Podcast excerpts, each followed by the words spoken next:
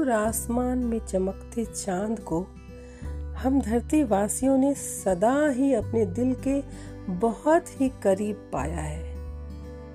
पता नहीं कब से, लेकिन जब भी नन्हे मुन्ने को कोई लोरी सुनानी हो तो चाँद। कभी मामा से प्यारी प्यारी बातें बच्चों को करवानी हो तो चंदा मामा। बच्चों के सुंदर से प्यारे से मुखड़े को किसी की उपमा देनी हो तो फिर से वही चाँद का टुकड़ा। अपनी महबूबा की खूबसूरती को उपमा देनी हो तो चौदहवीं का चाँद, और भी न जाने क्या क्या क्या क्या। तो हमारा ये हर दिल अज़ीज़ चाँद जो है, इसकी अपनी भी तो कुछ ख्वाहिशें, कुछ अरमान हो सकते हैं ना? तो दिनकर जी ने एक कविता में बहुत ही प्यारे तरीके से चाँद को चाँद को वर्णित किया है ये दिखाते हुए कि वह अपनी माँ से यदि किसी चीज़ के विषय में डिमांड करता है तो कैसे जिद करता है। जिस प्रकार कोई भी छोटा बच्चा अपनी माँ से जिद करता है कि मुझे ये चीज़ चाहिए तो दिनकर जी ने यहाँ पे चाँद को एक छोटा बच्चा माना है और वो अपनी माँ से किस प्रकार जिद करता है, वो इस कविता में बड़ी खूबसूरती के साथ बताया गया है।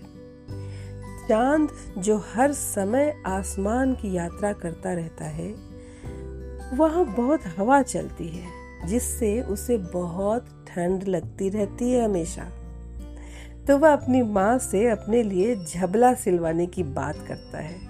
झबला मतलब बच्चों के पहने जाने वाला एक टाइप का कपड़ा होता है, जो जाड़े के लिए ऊन का भी हो सकता है, गर्मियों के लिए कपड़े का भी हो सकता है। तो चाँद इस कविता में अपनी माँ से झबला सिलवाने की हट करता है। आइए इस कविता को सुनते हैं। हट कर बैठा चाँद एक दिन, माता से यह बोला सिलवा दो माँ मुझे उनका मोटा एक झिंगोला। सन सन चलती हवा रात भर जाड़े से मरता हूँ।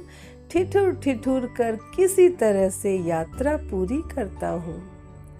आसमान का सफ़र और यह मौसम है जाड़े का। ना हूँ अगर तो ला दो कोई कुर्ता ही भाड़े का। बच्चे की सुन बात कहा माता ने, अरे सलोने, कुशल करे भगवान, लगे मत तुझको जादू टोने। जाड़े की तो बात ठीक है, पर मैं तो डरती हूँ, एक नाप में कभी नहीं तुझको देखा करती हूँ। कभी एक अंगुल भर चौड़ा, कभी एक फुट मोटा। बड़ा किसी दिन हो जाता है, और किसी दिन छोटा। घटता, बढ़ता, रोज किसी दिन ऐसा भी करता है, नहीं किसी की भी आँखों को दिखलाई पड़ता है। अब तू ही ये बता, नाप तेरी किस रोज लिवाए, सीधे एक झिंगोला जो हर रोज बदन में आए। तो माँ यहाँ कंफ्यूज है। पर चाँद अब अपने जवाब दे रहा है माँ को कि उसको कैसे देखना है। तो चाँद कहता है हंसकर बोला, चाँद, अरे माता, तू इतनी भोली। दुनिया वालों के समान क्या तेरी मती भी डोली? घटता बढ़ता नहीं कभी, मैं वैसा ही रहता हूँ। केवल भ्रमवश दुनिया को घटता बढ़ता लगता हूँ। आधा हिस्सा सदा उजाला, आधा रहता काला। इस रहस्य को समझ न पाता भ्रमवश दुनिया वाला। अपना उजला भाग धरा को क्रमशः दिखलाता हूँ, एकम दूज तीज से बढ़ता पूनम तक जाता हूँ। फिर पूनम के बाद प्रकाशित हिस्सा घटता जाता, पंद्रवा दिन आते आते पूर्ण लुप्त हो जाता। दिखलाई मैं भले पड़ू ना, यात्रा हरदम जारी, पूनम हो या रात अमावस चलना ही लाचारी। चलता रहता आसमान में नहीं दूसरा घर है, फ़िक्र नहीं जादू टोने की, सर्दी का बस डर है। दे दे पूनम की ही साइज़ का कुर्ता सिलवा कर आएगा हर रोज बदन में इसकी चिंता मत कर।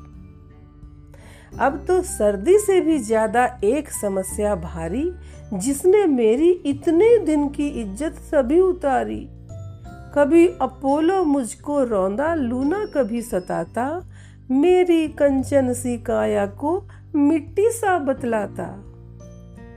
मेरी कोमल काया को कहते रॉकेट वाले, कुछ उबड़ खाबड़ ज़मीन है, कुछ पहाड़, कुछ नाले। चंद्रमुखी सुन कौन करेगी गौरव निज सुषमा पर? खुश होगी कैसे नारी ऐसी भद्दी उपमा पर? कौन पसंद करेगा ऐसे गड्ढों और नालों को? किसकी नज़र लगेगी अब चंदा से मुख वालों को?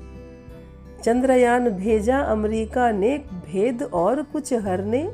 रही सही जो पोल बची थी, उसे उजागर करने।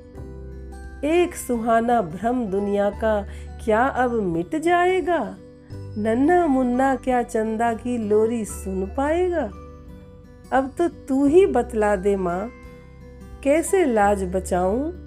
ओढ़ अंधेरे की चादर, क्या सागर में छिप जाऊँ? तो ये थी चंदा की हट, बाल हट। सुनिए, मुस्कुराइए, खुश रहिए। बाय बाय, फिर मिलते हैं।